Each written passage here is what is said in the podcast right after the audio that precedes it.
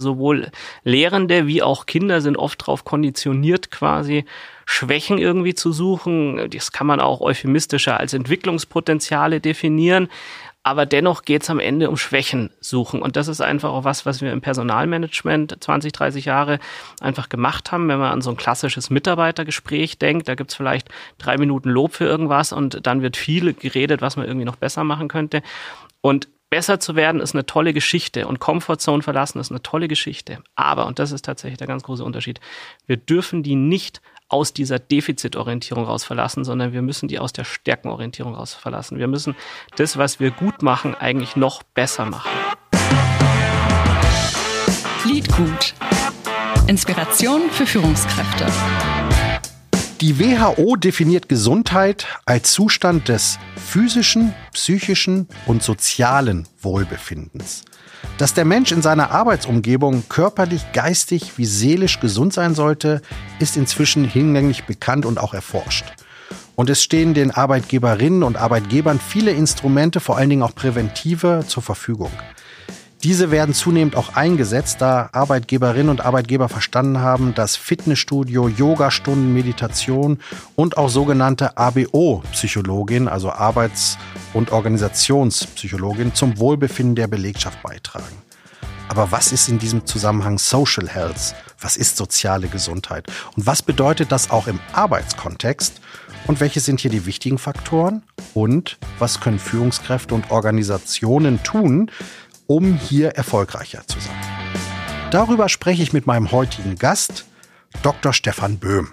Dr. Stefan Böhm ist Professor für Diversity Management und Leadership an der Universität St. Gallen und er leitet das Center for Disability und Integration.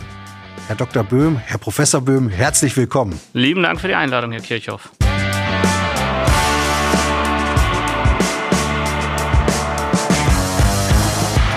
Sehen Sie sich eigentlich als Gewinner der Corona-Krise? Also ich glaube, sich da als äh, Gewinner zu bezeichnen, wäre nicht angebracht, sag ich mal, im Rahmen dessen, was das für viele Leute bedeutet hat. Ich glaube, dass es forschungsseitig gewisse Themen nach vorne gebracht hat, an denen wir schon vorher dran waren. Unter anderem eben tatsächlich das Thema soziale Gesundheit, dieses soziale Miteinander am Arbeitsplatz, die Gestaltung von gesunden Arbeitsbeziehungen. Und da war natürlich Corona ein externer Schock.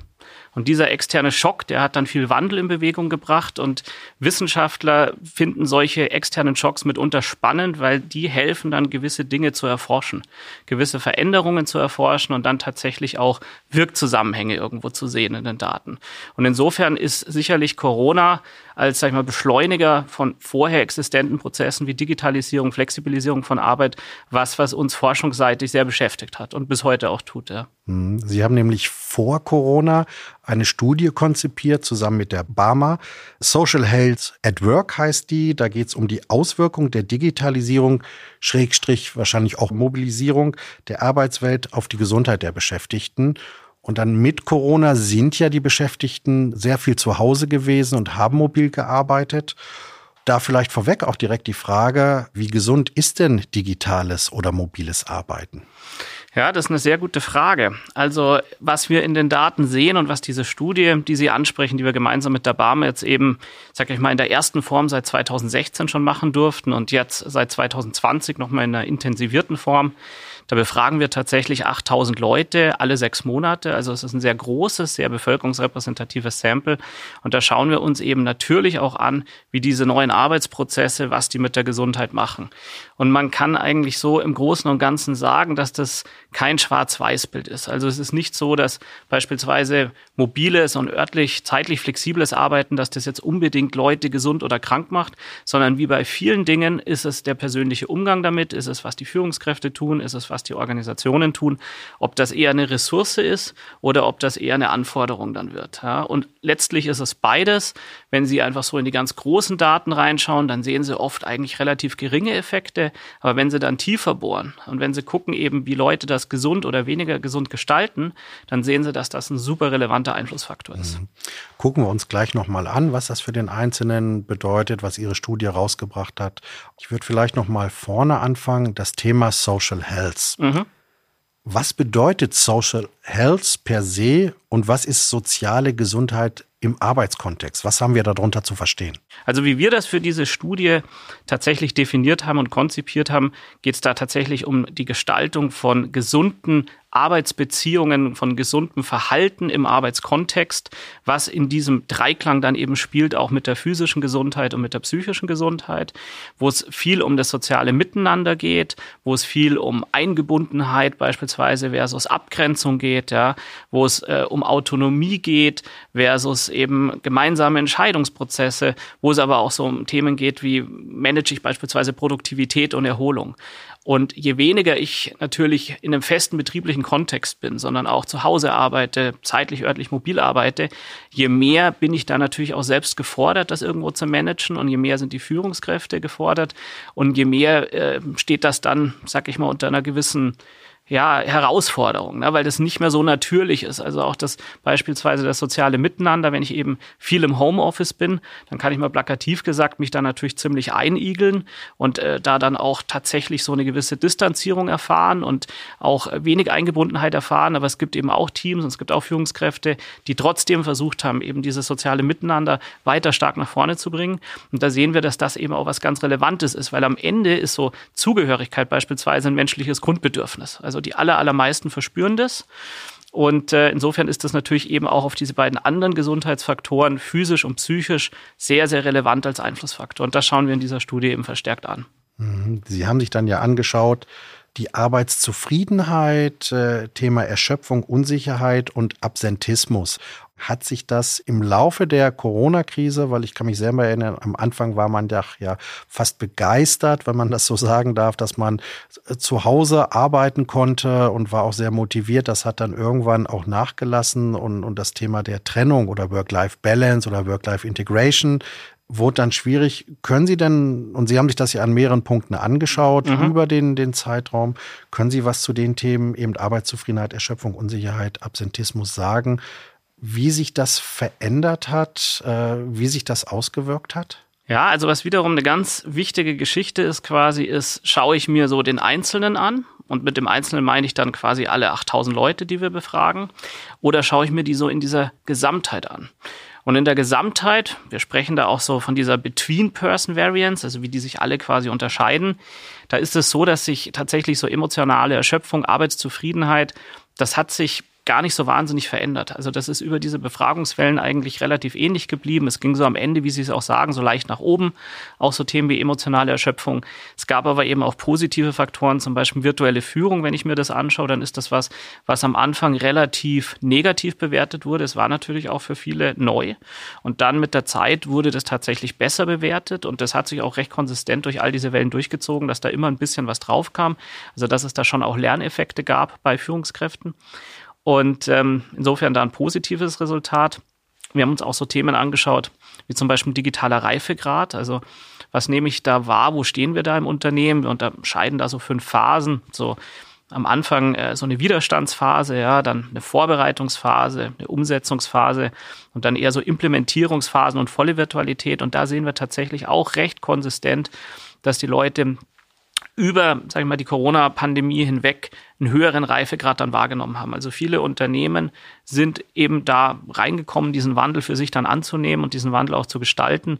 Und da sehen wir dann natürlich auch wieder diese Zusammenhänge oder auch Wirkungen dann beispielsweise auf Gesundheit, auf Arbeitsfähigkeit. Und was zum Beispiel vielleicht ein ganz interessantes Resultat auch ist, wir sehen, dass ähm, der Stress am Anfang bei den Beschäftigten hochging. Also in dem Moment, wo die vieles neu machen mussten, wo viele Prozesse nicht mehr so waren, wie sie das kannten, da ging der Stress deutlich hoch. Der ging dann in den späteren Phasen auch mit so einem höheren Reifegrad wieder nach unten.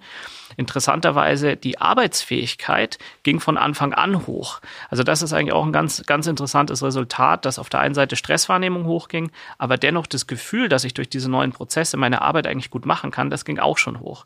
Und das ist eigentlich auch, sag ich mal, ein mutmachendes Element. Ne? Und es zeigt auch wieder, dass so eine externe Krise durchaus dazu führen kann, wenn die einigermaßen vernünftig angenommen und gemanagt wird, dass da auch was Positives rauskommen kann am Ende.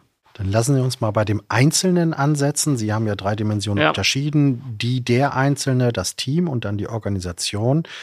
Was hat denn der Einzelne gemacht, damit er quasi produktiver wird? Was, was haben Sie da festgestellt? Also was wir uns da tatsächlich anschauen, unter anderem das Thema Grenzmanagement. Und das hatte ich vorhin schon gesagt, also dieses Thema quasi so Eingebundenheit versus Abgrenzung. Das ist in dem Moment, wo ich im betrieblichen Kontext unterwegs bin, sehr klar.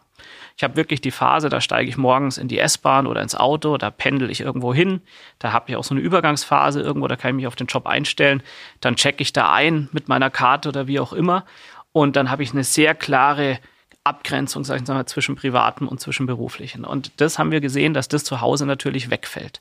Da ist dieser Übergang sehr plötzlich.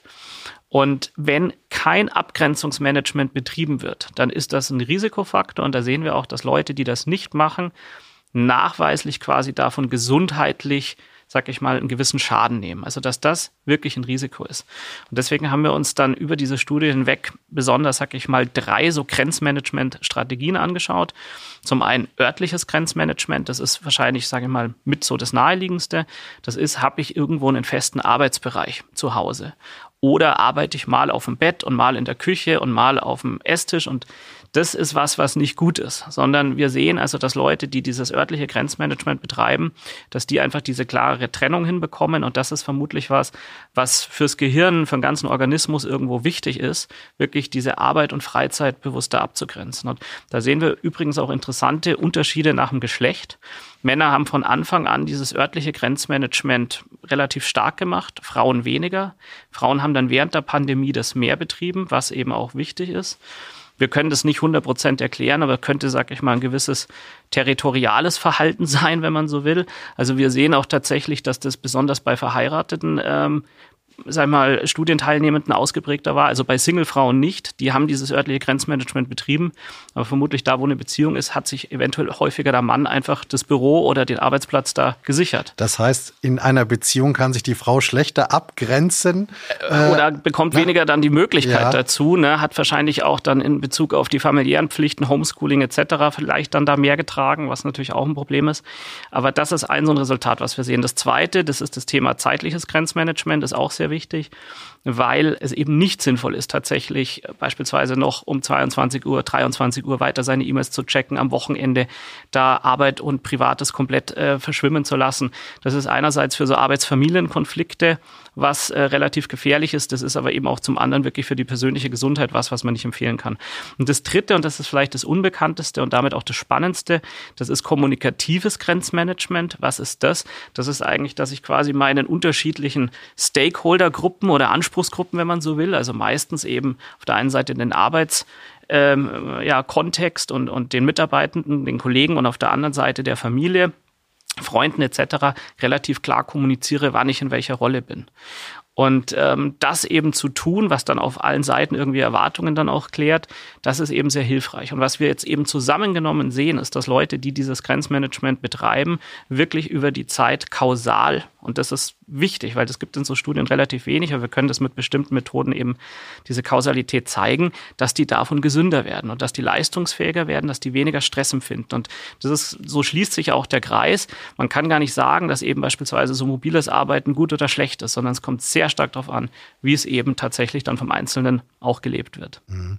Das heißt also sehr stark die Selbstorganisation oder Sie nennen es ja auch an anderer Stelle die Arbeitsgestaltung, auch dieses Jobcrafting, das spielt ja auch mit rein. Und das ist ja schon für manchen Paradigmenwechsel auch gewesen.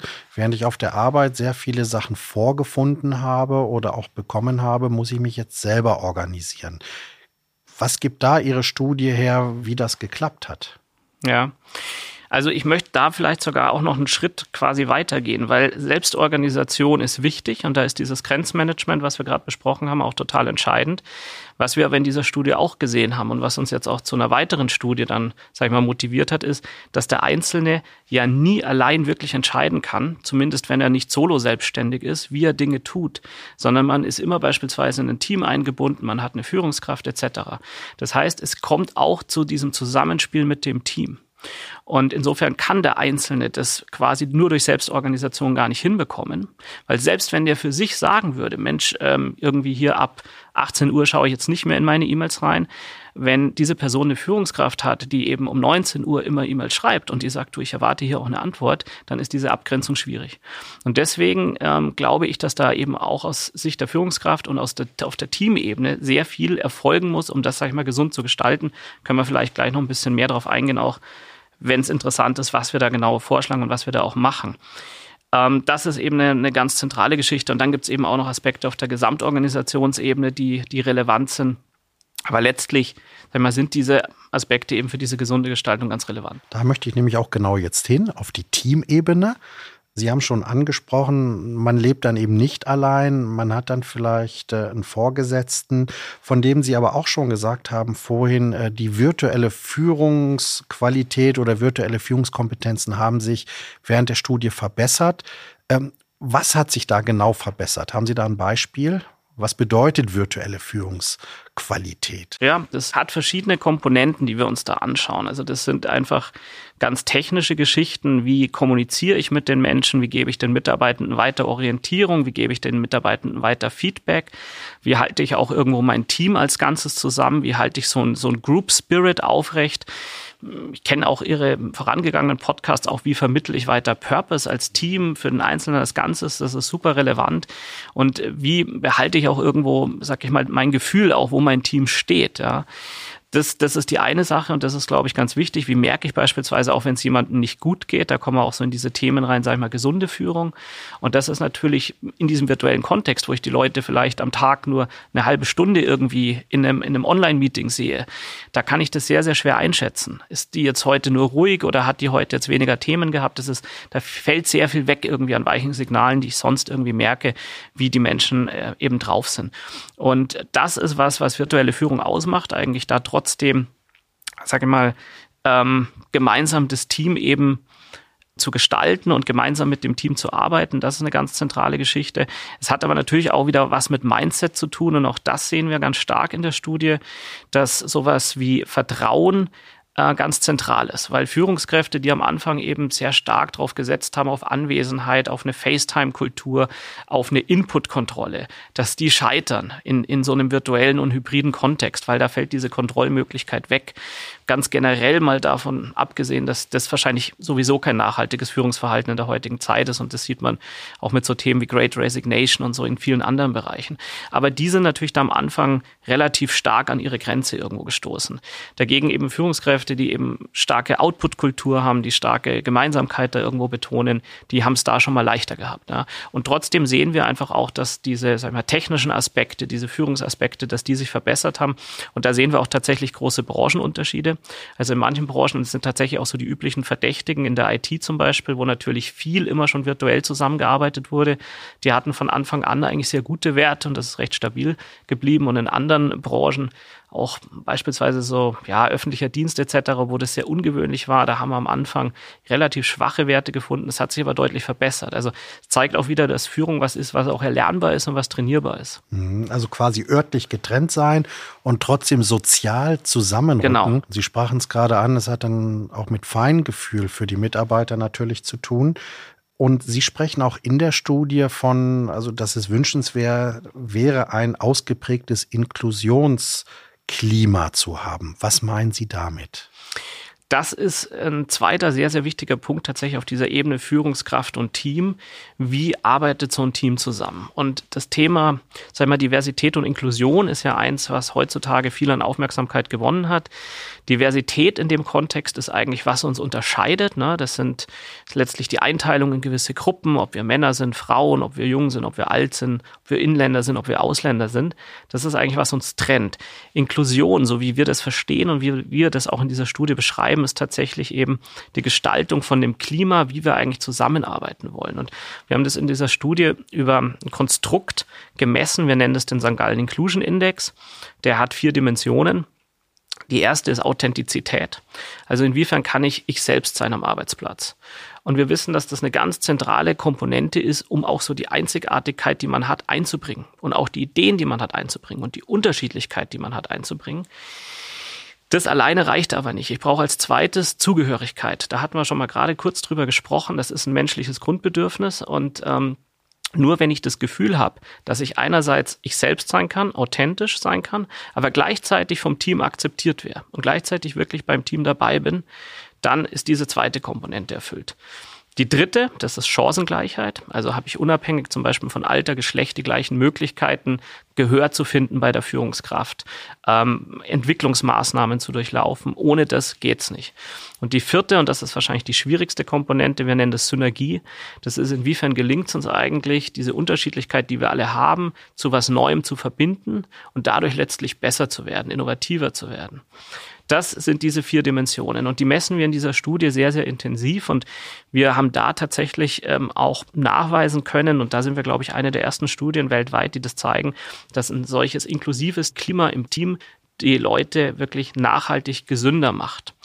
Und was jetzt eben ganz, ganz spannend ist, das ist unabhängig von dem Minoritätenstatus. Also häufig wird ja irgendwie gesagt, so Diversität und Inklusion, das interessiert ja irgendwie nur bestimmte Gruppen und sag ich mal plakativ, so für den mittelalten weißen Mann ist das doch gar nicht relevant, sondern eher eine Gefahr. Das ist überhaupt nicht so. Und ich glaube, jeder hat es auch schon mal erfahren, dass man selbst als privilegierter Mensch, ja, der aufgrund von demografischen Charakteristiken immer viele Privilegien erfahren hat, dass man sich trotzdem in gewissen Situationen auch exkludiert fühlen kann. Und gerade natürlich jetzt in so New Work Settings kann das auch passieren. Und was wir zeigen ist, dass eben für alle Gruppen gilt, dass dieses sich inkludiert fühlen, dass das die Leute wirklich gesünder macht. Und insofern ist das natürlich auch was, was Krankenkassen interessiert, wie die Barmer, aber was natürlich auch jeden Einzelnen interessiert. Und zum Glück ist das auch was, ähm, was eben die bisherige Forschung gut ergänzt, weil wir wissen auch, dass zum Beispiel so ein inklusives Klima auch wirklich innovationskräftiger macht. Auch das haben wir zeigen können mit Daten, dass wirklich auch hart gemessene Innovationsraten hochgehen in Teams, die einerseits divers sind, aber gleichzeitig dieses inklusive Miteinander hinbekommen. Also das in der Arbeitswelt das Team der Dreh- und Angelpunkt der Produktivität durch Inklusion, durch virtuelle Qualität, damit der Einzelne eben so performen kann, wie man es erwartet. Grundvoraussetzung für das Team ist natürlich die Organisation, dass die auch entsprechende Führungsstile zulässt, dass die auch dem Mitarbeiter, ich nenne es mal, die Freiheit gibt. Was haben Sie festgestellt, wie sollte sich eine Organisation ausrichten als übergeordnete Instanz? Ja, also ich kann da vielleicht tatsächlich mal ein konkretes Beispiel machen und vielleicht noch aus einem anderen Projekt kurz erzählen. Weil was wir gemerkt haben, ist, dass das Team eben sehr, sehr relevant ist. Aber auch das Team ist, wie Sie sagen, wieder eingebunden in ein größeres Ganzes, das Unternehmen. Und was wir eigentlich merken, ist, dass das Unternehmen als Ganzes sehr schwer Vorgaben machen kann, die spezifisch sind und die für alle Teams gleichermaßen gelten. Also Sie erinnern sich vielleicht auch, wenn wir es nur mal an diesem Thema Flexwork festmachen, dann erinnern Sie sich sicher an die Diskussion jetzt, sage ich mal, nach Abklingen der Pandemie, dass dann Firmen wie Google, wie Apple sagen, alle zurück ins Büro, nur so kann es funktionieren. Und dann gibt's andere Firmen wie zum Beispiel SAP, die sagen, nee, Work from Everywhere war schon immer unsere Philosophie, wir machen das so weiter. Für ein Unternehmen als Ganzes ist es, glaube ich, schwierig, das für alle zu entscheiden. Und es führt oft eben, sag ich mal, zu Widerständen. Und deswegen, was, glaube ich, Unternehmen gut machen können, ist, dass sie einerseits quasi Freiraum geben, also einen möglichst, sag ich mal, breiten Rahmen für alle schaffen, wo viel möglich ist, aber dann wieder die, sag ich mal, Verantwortlichkeit runterdelegieren ins Team und in die Führungskräfte. Da kann ich vielleicht ein ganz kurzes Beispiel bringen. Wir machen gerade ein größeres Projekt mit der Audi AG und dort ist eben genau dieses Thema aufgekommen. Wie wollen wir eigentlich während, aber vor allem auch nach Corona zusammenarbeiten? Und was wir da die Chance hatten, war eine randomisierte Feldstudie zu machen. Also wir haben 109 Teams tatsächlich in dieser Studie drin und davon haben ungefähr die Hälfte, so um die 55 Teams haben eine Intervention bekommen und die andere Hälfte hat es nicht bekommen. Und wir haben vorher Daten erhoben und dreimal danach und haben geschaut, was wirkt, wie wirkt diese Intervention, wirklich kausal, ja, wie man das sonst eher aus der Medikamentenforschung kennt. Und was hat diese Intervention gemacht? Die hat eigentlich die Teams dazu gebracht, mal offen zu diskutieren, wie sie in Zukunft zusammenarbeiten wollen. Also eine gewisse, wir haben das Digitalisierungsspielregeln genannt. Wie wollen wir in Zukunft beispielsweise hybrides Arbeiten gestalten? Und das sind oft so ganz einfache Fragen. Das kann so sein, wie oft wollen wir in Zukunft irgendwie ins, ins Office kommen? Ähm, wie gehen wir mit Erreichbarkeiten um? Ist es okay, wenn uns die Führungskraft am Wochenende irgendwie anruft oder nicht? Was ist äh, mit Kommunikationsmedien? Ja, wann greifen wir zum Telefon? Wann ist es nötig, dass wir uns persönlich sehen für gewisse wir, Konfliktgespräche etc.? Und ähm, was wir eben schon vermutet haben vorab, ist, dass viele dieser Erwartungen eigentlich nicht expliziert sind. Also dass jeder da so sein persönliches Gefühl hat, aber weder Führungskräfte noch, sagen wir mal, Mitarbeitende wirklich wissen, was die anderen voneinander erwarten. Und dass so eine Explizierung dieser Inhalte quasi in so einem Workshop helfen würde, dieses Miteinander quasi äh, deutlich zu verbessern. Und das finden wir auch in dieser Studie sehr, sehr eindrücklich, wirklich mit kausalen Ergebnissen, dass Teams, die so einen Workshop durchlaufen, anschließend ein deutlich klareres gemeinsames Mindset haben, wie sie eigentlich zusammenarbeiten wollen und dass sich das auch wiederum auf Performance auswirkt, dass sich das auf emotionale Erschöpfung positiv auswirkt, also diese reduziert und ähm, dass generell diese Teams sich als deutlich leistungsfähiger und sag ich mal, stärker irgendwie empfinden. Und das ist schon ein tolles Resultat, wenn man überlegt, dass das eigentlich ein halbtägiger Workshop ist, der das nach vorne bringt. Und eben, um da die Frage vielleicht nochmal abzuschließen, ich glaube, das ist, was Unternehmen tun können momentan, ist, dass sie, sag ich mal, diese Chancen, die es da gibt, annehmen, diese gewisse Flexibilität zeigen, aber gleichzeitig auch nicht glauben, dass sie alles irgendwo entscheiden können. Das ist nämlich schwer weil eben gerade große Unternehmen äh, sehr, sehr ja, heterogen sind, da gibt es sehr viele unterschiedliche Erwartungen und da wieder zu sagen, wir entscheiden das da, wo es wirklich relevant ist, nämlich zum Beispiel bei Teams, bei Führungskräften etc. Ich glaube, das ist eine ganz gute Strategie. Anscheinend ist ja Audi das klar gewesen, dass man da was machen muss. Was sagen Sie den Organisationen oder den Firmen, die eher, ich sag mal, konservativ ich nenne es mal so, eingestellt sind. Das heißt also sehr stark jetzt wieder zurückgehen auf die Präsenz, weil die Firmenkultur eher, ich sag mal, eine steuernde äh, Kultur ist oder eine sehr auch vielleicht zentralistische Kultur. Was sagen Sie denen? Also ich glaube, dass wir sehen das auch. Also wir haben uns auch so Kulturtypen tatsächlich in der Studie angeschaut. Wir haben uns dann zum Beispiel eher so marktorientierte Firmen angeschaut, eher so clanorientierte Firmen oder eben auch mehr so ähm, tatsächlich hierarchisch geführte Unternehmen. Und die haben generell natürlich ein größeres Problem, diesen Wandel eigentlich gut hinzubekommen. Das sehen wir auch ganz klar in den Daten. Ich glaube, dass man diesen Unternehmen schon noch sagen muss, dass sie es eigentlich anders machen sollten. Ich glaube aber ehrlich gesagt, dass sie es auch zunehmend merken. Und das kann auch bis zu einer Abstimmung mit den Füßen führen, weil, wie Sie es ja auch in anderen Podcasts auch wirklich richtig rausgearbeitet haben, wir haben momentan einen Arbeitnehmermarkt. Und es ist wirklich so, dass dieser War for Talents, äh, vor dem wir vor 20 Jahren dachten, ja, vielleicht ist das so eine McKinsey-Floskel, aber wer weiß, ob das wirklich kommt. Ich glaube, dass den mittlerweile jeder spürt. Ganz egal, ob das irgendwie ein lokaler Schreiner ist, ob das ähm, eben eine Unternehmerin ist, die, die ihr Unternehmen führt, das spüren wir alle. Und ich glaube, da sich völlig abzukoppeln von dem, was Mitarbeitende wollen, glaubt, das wird zunehmend problematisch. Und ich glaube, das verstehen mittlerweile viele Unternehmen. Und vielleicht noch das Zweite, was ich auch, sage ich mal, Unternehmen oft sage und was ich sehr, sehr spannend finde als Konzept, ist generell so dieses Thema evidenzbasiertes Management.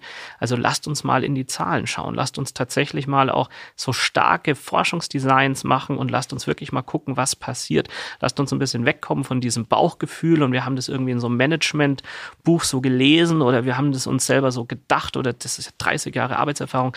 Nee, lasst uns das wirklich mal mit starker Evidenz hinterlegen und schauen, wie wir eigentlich die Firma, das Unternehmen besser machen können. Und ich glaube, das ist was, was zum Beispiel in der ganzen New Work-Debatte eigentlich auch zu kurz kommt, dass man da ein Stück weit reingeht und mal guckt, lasst uns mal wirklich neue Konzepte mit starken Designs ausprobieren und lasst uns lernen, was wir besser machen können. Ein Konzept ist für mich etwas, äh, was Sie gar nicht in der Studie direkt untersucht haben, sondern was ich in einem Aufsatz von Ihnen gelesen habe, äh, das Thema der Stärkenausrichtung. Mhm. Das ist ja gar nichts Neues oder andersrum formuliert, wir sind ja eher in Deutschland, und Sie können mich gleich gern berichtigen, wir sind ja eher in Deutschland defizitorientiert. Das heißt, äh, bei allen tollen Sachen. Also wenn, ganz einfaches Beispiel, wenn meine Kinder ein tolles Zeugnis nach Hause bringen, neigen wir eher dazu, auf die eine vier oder die eine drei zu schauen, als, äh, als statt auf die, weiß ich jetzt nicht, elf Einsen.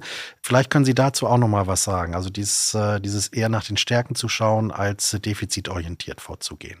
Also mal zunächst Glückwunsch an Sie, ne? wenn äh, Ihre Kinder nur eine vier nach Hause bringen. Ich habe teilweise das andere Thema, dass ich nach den Eins und Zweien suchen muss. Aber Sie haben völlig recht und es geht tatsächlich mit dem Schulsystem schon los aus meiner Sicht. Also ich glaube, sowohl Lehrende wie auch Kinder sind oft darauf konditioniert, quasi Schwächen irgendwie zu suchen. Das kann man auch euphemistischer als Entwicklungspotenziale definieren. Aber dennoch geht es am Ende um Schwächen suchen. Und das ist einfach auch was, was wir im Personalmanagement 20, 30 Jahre einfach gemacht haben. Wenn man an so ein klassisches Mitarbeitergespräch denkt, da gibt's vielleicht drei Minuten Lob für irgendwas und dann wird viel geredet, was man irgendwie noch besser machen könnte. Und besser zu werden ist eine tolle Geschichte und Comfortzone verlassen ist eine tolle Geschichte. Aber, und das ist tatsächlich der ganz große Unterschied, wir dürfen die nicht aus dieser Defizitorientierung raus verlassen, sondern wir müssen die aus der Stärkenorientierung raus verlassen. Wir müssen das, was wir gut machen, eigentlich noch besser machen. Und dadurch gewinnen wir Selbstvertrauen und dadurch werden wir uns auch nochmal völlig neue Bereiche erschließen können, an die wir vielleicht gar nicht denken. Ja, also wenn Sie einen Schüler haben, der gut irgendwie in Deutsch ist und der ist schlecht in Mathe und der wird in Deutsch tendenziell gefördert und noch besser und hat das Gefühl, er hat da richtig Selbstwirksamkeit, wie wir das auch nennen da in der Psychologie, dann wird der an der Schule insgesamt mehr Spaß haben und dann wird der auch in Mathe besser werden. Wenn Sie den nur mit Mathe dann traktieren, wird er den Spaß an der Schule insgesamt verlieren und das ist eine große Gefahr. Aber jetzt konkret, in Unternehmen ist es genauso. Und was wir machen, um dieses Thema auch zu adressieren, und wir machen das auch mit bekannten Industriekonzernen, und das ist auch interessant, wir machen das nicht nur im White-Collar-Bereich, sondern wir machen das auch im Produktionsbereich, ist tatsächlich, wir nennen das stärkenbasiertes Jobgrafting. Was ist das? Das bringt eigentlich zwei Konzepte zusammen. Zum einen identifizieren, was sind Stärken. Was sind es eigentlich, was ist es, was die Leute wirklich, wirklich gerne tun und gut tun? Und wir holen da immer das Umfeld rein. Ja? Also wir fangen da immer an und dann lassen wir die Leute zum Beispiel ähm, ihre Kollegen ähm, befragen, ihre Familie befragen, was ist es, was ich wirklich gerne tue, was ist, was ich gut tue. Und dann bringen die das mit quasi als Feedback. Und das auch schon mal zu sehen, wie das, wie das die Leute verändert, wir nennen das auch Appreciation Shower, nur mal diese positive Wertschätzung auch von anderen zu erfahren, die sind wirklich physisch drei Zentimeter größer hinterher. Mhm. Da ist man gar nicht dran gewöhnt. Vielen ist das erstmal peinlich, irgendwie positives Feedback zu bekommen. Genau, ja. Das ist der erste Schritt. Dann aber, und das ist eigentlich das Interessante, dann überlegen wir in diesen Workshops, wie können wir Arbeit so umgestalten, dass mehr von diesen Sweet Spots zum Einsatz kommt, also dass wir mehr dieser Stärken nutzen können. Und jetzt sind wir genau beim gleichen Thema wie vorhin. Wenn ich das alleine mache, und das war früher so, da war Jobgrafting ein individuelles Konstrukt, dann kann der Herr Kirchhoff oder der Herr Böhm wir können schon ein bisschen unsere Arbeit umgestalten, aber das ändert immer da, wo die Arbeit vom Kollegen irgendwie anfängt. Und das ist ein Problem quasi, weil ich habe dann irgendwie nur einen gewissen Bereich, wo ich irgendwie was verändern kann. Und deswegen machen wir das mittlerweile nur noch im Team-Setting, dass wir sagen, wie kann eigentlich ein Team als Ganzes über Prozesse, über Arbeit neu nachdenken, so dass tatsächlich der Einzelne mehr von dem machen kann, was ihm oder ihr Spaß macht. Und wir sehen, dass das tatsächlich funktioniert, weil das ist wiederum das Schöne, Menschen sind unterschiedlich. Und der eine ist gern mit Zahlen und Controlling unterwegs und der andere ist ein Menschenfänger und ist einfach gerne draußen und so. Und teilweise lassen sich wirklich diese Aufgaben so umgestalten, dass man mehr von dem machen kann, was man eigentlich wirklich gerne tut. Und wie gesagt, selbst im Produktionsbereich. Und wir machen das auch eben in der groß angelegten Studie in der Schweiz, wo wir wirklich zeigen, dass das super nachhaltige Effekte hat auf die Arbeitsmotivation, auf die Gesundheit, auf die Performance. Und das ist, glaube ich, was, ähm, was auch ein ganz konkretes Tool sein kann, um sowas wie New Work, was eben oft ein bisschen buzzwordig ist, wirklich mit Leben zu erfüllen. Wir haben jetzt über Social Health im Allgemeinen gesprochen, über Ihre Studie. Der Einzelne, die Einzelne, was kann er sie tun, was sollte man im Team tun, wie sollen sich Organisationen aufstellen, auch das Thema Stärkenausrichtung. Wenn Sie unseren Hörerinnen und Hörern eine Botschaft mitgeben können, sollen jetzt, was wäre das? Also es ist tatsächlich schwierig, weil wir all diese Ebenen haben. Aber wenn wir nochmal bei diesem Thema vielleicht ähm, tatsächlich inklusives Team bleiben, dann könnte man das schon mitgeben. Ich glaube, dass wir alle eigentlich jeden Tag eine Chance haben, inklusiv zu sein. Und ich glaube, das hat jeder mal erlebt, der eben auf eine Party gekommen ist und niemanden kannte. Und dann gibt's da eben teilweise so Gruppen von Leuten, die bleiben zusammen stehen, die, die nehmen dich nicht auf. Ja, das ist in Köln wahrscheinlich seltener, aber in Bayern und in der Schweiz kommt es häufiger leider vor. Und dann gehen eigentlich die Gäste schnell wieder. Die fühlen sich nicht angenommen, die bringen einfach alles, was sie eigentlich anbieten können, bringen sie nicht ein und die werden nach Hause gehen. Und dann gibt es auf der anderen Seite Gruppen, die sich aktiv öffnen, die die Leute reinholen, die sagen, wer bist du, ähm, was willst du, was kannst du und äh, die einfach gemeinsam voneinander lernen. Und ich glaube, das ist was, das kann jedes Kind schon lernen und, und sollte das lernen, das kann jeder Erwachsene, jede Führungskraft, jede Managerin tun. Ich glaube, da können wir alle einen Unterschied machen. Und das ist in meinen Augen eine der ganz zentralen Geschichten, eigentlich, wenn wir als Gesellschaft, sag ich mal, die nächsten Jahrzehnte irgendwie gut zusammenleben wollen und gut zusammenarbeiten wollen, dann sollten wir da anfangen. Herr Professor Böhm, das war ein ganz tolles Schlusswort. Auch vielen Dank für dieses inspirierende Gespräch. Vielen Dank. Ich nehme mit, es wird New Work kommen, also es wird sich nicht wieder zurückdrehen. Es hängt vom Einzelnen ab, wie er sich selber organisiert, aber vor allen Dingen auch bestimmt durch die Gruppe. Sie haben gerade noch mal das Thema der Inklusion angesprochen und auch, dass die Organisation darauf äh, aufbauen muss und am Ende des Tages auch das Thema der Stärkenausrichtung. Vielen herzlichen Dank für das Gespräch und an euch da draußen ein herzliches Dankeschön fürs Zuhören. Das war eine weitere Folge von Liedgut. Ich freue mich sehr, wenn ihr Anmerkungen, Fragen, Kritik oder Lob habt. Schreibt mir an liedgut.tuff.com oder schaut auf unserer Seite vorbei, tuff.com slash liedgut. Ich hoffe, ihr kehrt, so wie ich, inspiriert in euren Arbeitsalltag zurück.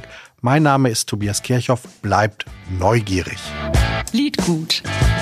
Inspiration für Führungskräfte.